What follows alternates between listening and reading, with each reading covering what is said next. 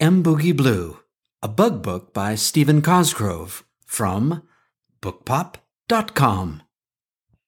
Dedicated to Braden W. Durham and Marshall P. Durham IV, brothers who wish with all their might that they too might live in the land of more than small. They did, they do, and they always will. As you lay on a cold winter's day in a warm and cozy place, don't look up into the skies. Instead, look down and squint your eyes. Squint your eyes so very tight, and if you look with all your might, you'll find the land of more than small. In this land live bugs, that's all. As summer fades to fall, so do the days of early December dim to the cold days of winter. Shirts, shorts, and sandals are soon replaced with sweaters, pants, and boots as the days and nights get colder. It is an exciting time, the first time a single flake of snow slips from a cloud and begins to fall. Follow that snowflake as it floats on a breeze above the trees of the old thistle pine forest. Caught on a puff of winter's breath, the snowflake flitters and flutters over Bugville Station. There it almost lands on the head of Mr. Clipwell as he steps off the early morning train. The snowflake slowly drops towards the principal's twitching antenna. Then, at the last moment, a tiny gust of wind lifts the snowflake and carries it away. Like a butterfly, the snowflake floats deep into the heart of Bugville. Finally, it comes to rest on a windowsill on a building at the corner of Honeysuckle and Main. Ah, Bugville in winter is truly a wonderful place for bugs to live. Normally, a single snowflake this early in the morning would not have been seen by a bug. Normally, at this time, most bugs are deep asleep. They are nestled in feather beds covered in quilts of patched dreams and clever schemes. But this morning, there was one little bug who was not asleep, all snug as a bug in a rug. At that very moment, his nose was pressed against his second story apartment window. He was so excited at the sight of the snowflake that his breath fogged up the window. Wow! Snow! he whispered. His name was M. Boogie Blue. Since his birthday in June, M. Boogie had waited patiently for the first snowfall of winter. He hadn't waited to build a snow bug or to make a bug angel in the snow. His dreams, his hopes, his wishes were all wrapped up in the birthday gift he had been given by his parents. The thought of the gift sent shivers up and down M. Spine. For you see, his parents, Basil and Burgundy Blue, had given their son a snowboard. Not just any snowboard, but rather a Superflex triple laminated side cut noodle nose bungee bug snowboard with snap step bindings. This was the finest board ever built by the master craftsman T. Tom Tinker, the owner of the local timber mill. Boxes went flying as M. Boogie rummaged through his closet looking for his snowboard pants, dandelion down jacket, and fuzz lined boots. Today was Friday, the last day of school for the week. It was a normal day for some, but for M. Boogie, it was snowboard eve. For if it snowed all day, Saturday morning would find him shredding the frozen slopes of Mount Thistle. M. Carefully laid his snowboarding clothes across the foot of his bed so that all would be ready. Satisfied that he was well prepared, he quickly dressed and brushed his teeth. Then, with a slice of roast toast in hand, he bounded down the stairs to the street below. His backpack was loaded with finished homework, and his mind was filled with dreams of tomorrow. Oh, what a wondrous, magical day this, the first day of the season of snow. The crystal flakes fell all morning and into the early afternoon. By two o'clock, the playground at Buttonwood School was blanketed with six inches of fluffy white powder, and still the snow continued to fall. All the bugs in school were excited about the prospects of sledding, skiing, and such but all excitement was put on hold as students and teachers alike crowded into the Bugatorium for an assembly. Every year on this day, Officer Buggins, the one and only Bugville policeman, delivered his Just Say No lecture. Beside him on the stage were two large posters. On one poster was a picture of an odd, twisted, dark green bush. On the other was a pearl colored seed feathered in small green vines. This is the hagberry bush, lectured Buggins as he pointed to the first poster. Hagberry bushes are very rare and very, very dangerous. The eyes of the youngest bugs were wide with fear.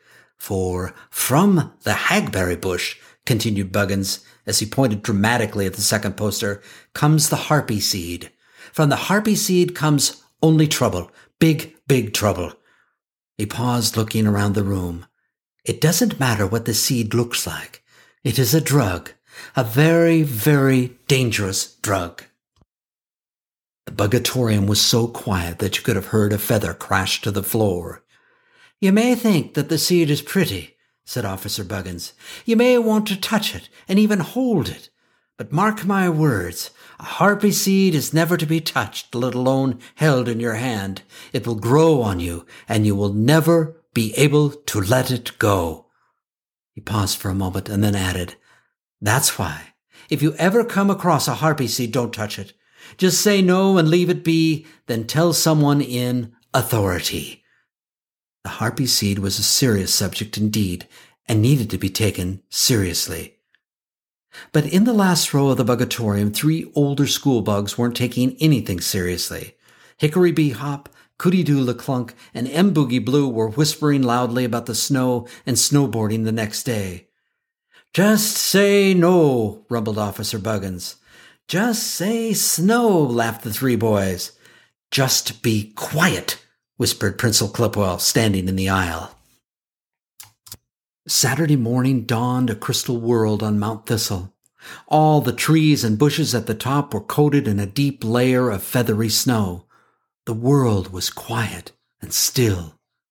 The only sound was the rhythmic squeak of the pulley on the pole of the rope tow. The rope tow was used to pull snowboarders and skiers up to the top of the mountain. Suddenly, over the crest of the peak, M. Boogie appeared standing on his snowboard, holding tightly to the rope. He let go and skidded to a stop at the top. He was followed by Cootie Doo, who did the same. A moment later, Hickory joined the first two. They all quickly knelt and snapped their boots into the bindings on their boards. Watching the others, M. Boogie stood and leaned against a sign that read, Danger, the cliff run, experienced skiers and snowboarders only. Now there were only two ways down the mountain, Buggy Hill, which followed the rope tow, and the cliff run. Few, if any, bugs ever skied or snowboarded down the cliff run, for it was little more than its name, a cliff. Firmly bound to their boards, Cootie Doo and Hickory prepared to slide down Buggy Hill. They looked back at Boogie, who was still standing at the top of the mountain. Hey, Boogie, we dare you to take the cliff run, they laughed. And with whoops of joy, Cootie Doo and Hickory then slapped their boards to the snow and began sliding down the hill. Double dare you! Their voices echoed as they disappeared from sight. M. Boogie never refused to dare. So he hopped about, turning his board so that it was teetering above the cliff run. He looked down and down and down. The run was rocky and very, very steep. He nervously took a deep breath and bit his lower lip. Then, before he could change his mind, he started down the back side of the mountain. M. Boogie skidded and scooted down the slippery slope. The edge of his board cut into the snow as he seesawed his way down the steep cliff face. One moment he was snowboarding, and the next he was falling, spinning like a top out of control. He bounced his way down the mountain, landing upside down on top of a strange, dark green bush. Not just any bush, but a hagberry bush. If that wasn't bad enough, he was only inches away from a harpy seed that was sitting on top of the snow.